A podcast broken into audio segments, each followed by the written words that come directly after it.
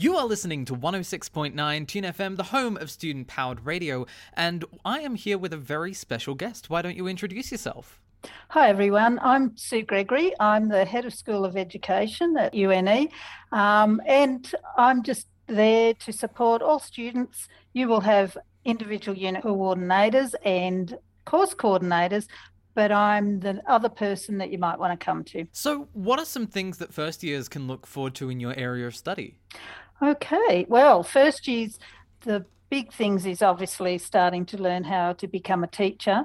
And one of them um, in our first year is the prac. So, interestingly, with COVID, our first years for the last six years have undertaken their prac online through an online mm. DEM school. So, when COVID uh, happened back in 2020, UNE was uh, at the pinnacle of all universities. We were able to handle that really well. Um, and mm-hmm. so your prac will be online. We are also introducing, it may or may not come off this year, but you will certainly get it um, throughout your studies, um, a thing called Sim School, where you can actually practice your teaching. Uh, doesn't count towards your teaching, but practice your teaching skills online um, through avatars. So, this is something that I actually started back in 2008, and mm. it seems to have petered off a bit because um, I've been in this role since 2018. Then no one took on the flag to keep that going, but we're actually reintroducing mm. it slightly different to how I did it back um, a decade mm. ago. But that will um, enable people to go, oh, I have anxiety of teaching in front of people, or I need to know how mm. to um, manage behaviour in the classroom. So you can actually go in and do that online in your own time. And when you get into the classroom, hopefully those skills you'll go in and go, yeah, I know what to do here. And that's the sort of things uh, first years will experience very streamlined experiences with their lecturers. So we've tried mm-hmm. to ensure that everything's consistent across all our units. Um, you might be working or studying part time or full time, so you might be doing one to four units per trimester. Pace yourself. If mm-hmm. you need to withdraw, do that. Just if you can't handle doing as much, just cut it back. Doesn't matter how long it takes. Uh, another thing that you might um, encounter, you could either do that in your first year or second year, is a thing called LANTITE. Uh, this is something that was introduced through the um, Australian government, and it's the literacy and numeracy test uh, for education students. It's compulsory to pass.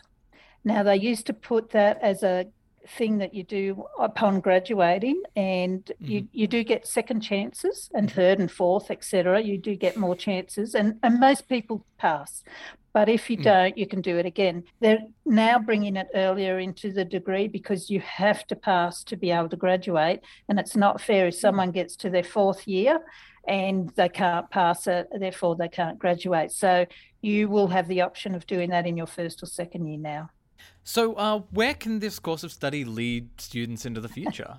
Okay, well, it can lead you anywhere. So, in the School of Education, we teach hmm. people how to become teachers, and that can lead you to um, early childhood, primary, secondary, or even higher education, mm. uh, and, and TAFE also. But it can also lead you to be an educator in any field. So you don't have to become a teacher. You can actually go and become an educator. You might just do this degree and then get a different type of job, but you can actually conduct training because you have the qualifications to be a teacher. And and it's such a, an amazing skill to have for all our students, regardless of whether mm-hmm. they go into schools or schools or early childhood. So at the mm-hmm. moment, um, they're probably scary places because of COVID. Um, but um, yeah, people have to be fully vaccinated now. So mm-hmm. if someone has a reason that they don't want to become vaccinated, think of another career because you will not be allowed into schools or early childhood mm. centres. Mm-hmm. That's boarding last year, and we've got some students that are going, I have been studying for a long time. I, I do not wish to get vaccinated. What can you do? Mm. We actually can't do anything. This is a government mandate. Mm. So unfortunate for people. But um, yes, an education degree, I've known many, many people to go on and become great educators, but I've known a lot to use those skills for other jobs. And so they can lead you anywhere. Hmm, that's curious because I know that personally I think of the School of Education and I definitely just think those sort of school environments. So it's very interesting to hear that sort of it can take you elsewhere. It can. And some people might go, this isn't for me once hmm. they start doing prac. So um, they can segue into getting a an exit degree that gives them mm-hmm. qualifications mm-hmm. to teach, but not in schools. So, hmm. uh, yeah, and some people go all the way through, even start teaching, and then go, "This mm-hmm. isn't for me," and then but mm. they've got great skills and qualifications. So yeah, it's a it's a really great course to have. Definitely something good to have in your back pocket. Absolutely. So, what are some developments happening in your area of study this year? Okay, so um, in the School of Education, we've been quite successful with the Victorian Department of Education, which is interesting, mm. being located in the New South Wales state. Um, but we have um, three different courses that we are um, giving or providing to um, teachers in schools, professional learning mm. ones. Um, one's on leading pedagogy, learning how to lead and teach. Um, another one is for assistant principals. And a third one is we've created tools for high ability students, and that's our gifted and talented students. Uh, and we've created resources for them. They're all actually available online, no matter where you are, what state you are in. Um, so, and we're still doing all of these. Uh, they've been going mm-hmm. for a few years now.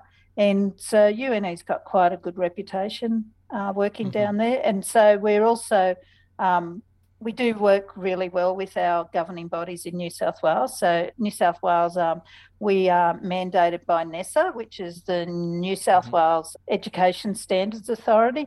Uh, we mm-hmm. meet with them monthly and they're the people that will help us, along with the Department of Education, to work out what we do um, in relation to prac, um, mm-hmm. professional experience when you can't get into schools. There's a lot of things like that. We have. Um, when the government decides to change things, you know, we are part of a council of deans, go to these monthly meetings where if the government's making a change, uh, how can we mm-hmm. assist to ma- implement that? Um, one such mm-hmm. change that happened a few years ago is the it's called the GTPA, um, which is okay. the Graduate Teaching Performance Assessment. Um, another thing that was uh, mandated to us mm-hmm. Um, and our students, so our students might complain about doing it, but they have no choice because the government said you have to do this. So it's um, a thing that they have to do to graduate.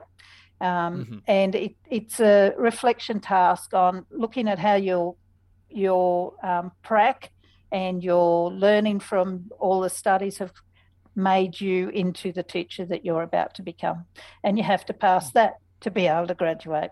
So there's a mm. few few little things the government's brought in, and and mm-hmm. we actually find our students um, because of this um, GTPA, they are much better teachers because they're made to think about their teaching. So it's really, hmm. really good.